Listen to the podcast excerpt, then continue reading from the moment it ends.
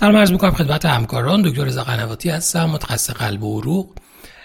همونطور که می‌دونید در پاندمی کووید یکی از مشکلات مهمی که در نهایت باعث poor clinical outcome برای بیماران می‌شد ترومبوز های microvascular و macrovascular و inflammation ی بود که در زمینه کووید ایجاد می‌شد و در نهایت باعث thrombotic event ها در بیماران می‌شد. یکی از سوالاتی که همچنان برای محققین بی پاسخ مونده اینه که آیا استفاده از دوز therapeutic آنتیکواگولان ها safety و efficacy مناسب برای بهبود outcome در این بیماران رو داره یا خیر؟ در دو مقاله مجزا در مجله New England Journal of Medicine نتایج چند randomized trial به صورت میکس شده به عنوان یک randomized trial بزرگ منتشر شده که ما اون رو به طور خلاصه با هم مرور می‌کنیم. بخش اول که در مورد بیماران moderate COVID disease هست یعنی بیمارانی که نیاز به بستری پیدا می‌کنن ولی نیاز به respiratory و cardiac support ندارن و گروه دوم بیماران severe COVID هستن یعنی بیمارانی که به علت نیاز به respiratory یا cardiac support نیاز به بستری در ICU پیدا می‌کنن. در گروه moderate COVID disease 2219 بیمار و در گروه severe COVID disease 1098 بیمار در این randomized trial ها وارد شدند بیماران به صورت randomized در دو گروه قرار گرفتن. گروهی که دوز therapeutic هپارین رو دریافت می‌کردن و گروهی که درمانهای ترومبوپروفیلاکسی فارماکولوژیک رو بر اساس policy های local استفاده می‌کردن.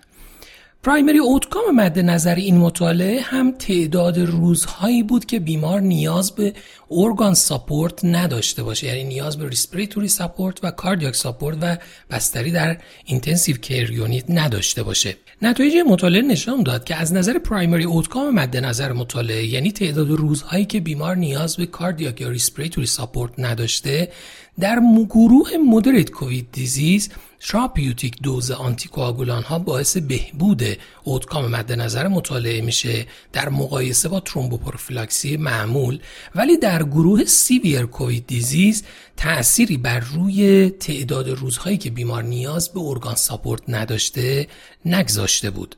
همچنین از نظر secondary outcome هایی که در مطالعه بررسی شده بود در گروه severe COVID disease از نظر major thrombotic event یا death تفاوت معنیداری بین دو گروه وجود نداشت. همچنین از نظر in-hospital death هم تفاوتی بین دو گروه وجود نداشت.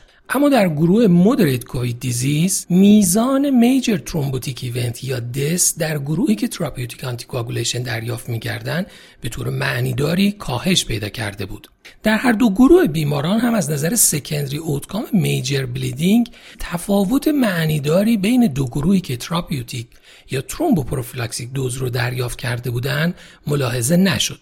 نهایتا بر اساس نتایج نهایی این مطالعه مشخص شد که در بیمارانی که moderate COVID disease دارن. یعنی بیمارانی که به علت بیماری کرونا در بخش های معمولی بستری میشن و نه در بخش مراقبت های ویژه استفاده از therapeutic dose آنتیکواگولان ها باعث افزایش survival بیماران میشه. همچنین باعث کاهش مدت روزهایی میشه که بیمار نیاز به cardiac یا respiratory support داره. امیدوارم این مقاله مورد توجه شما قرار گرفته باشه. ممنونم از توجه شما.